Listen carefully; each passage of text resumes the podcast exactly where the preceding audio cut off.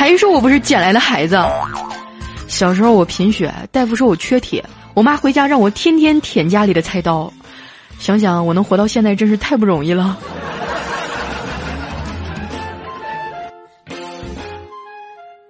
过年这一阵啊，我在家里特别不修边幅，经常头不梳脸不洗的在家晃悠一天。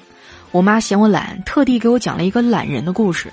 她说，从前呐，有一个懒人，懒到除了吃东西嘴动，其他部位都不想动。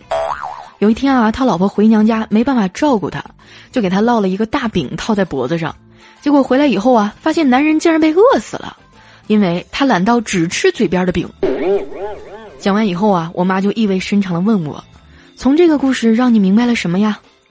我略加思考回答道：“原来这么懒也能有媳妇儿啊！”因为想在家里多待两天啊，可是更新又不能耽误，我就跑去跟我妈说：“妈，我想买台新电脑。”她说：“你电脑又没坏，买新的干嘛呀？”我说：“来回拿太重了，要是有两台，就一台放在公司，一台放家里，这样每次回家能省不少事儿呢。”结果我妈说。那干脆我再买个孩子放家里，你就在单位安心赚钱吧，不用来回跑了，更省事儿。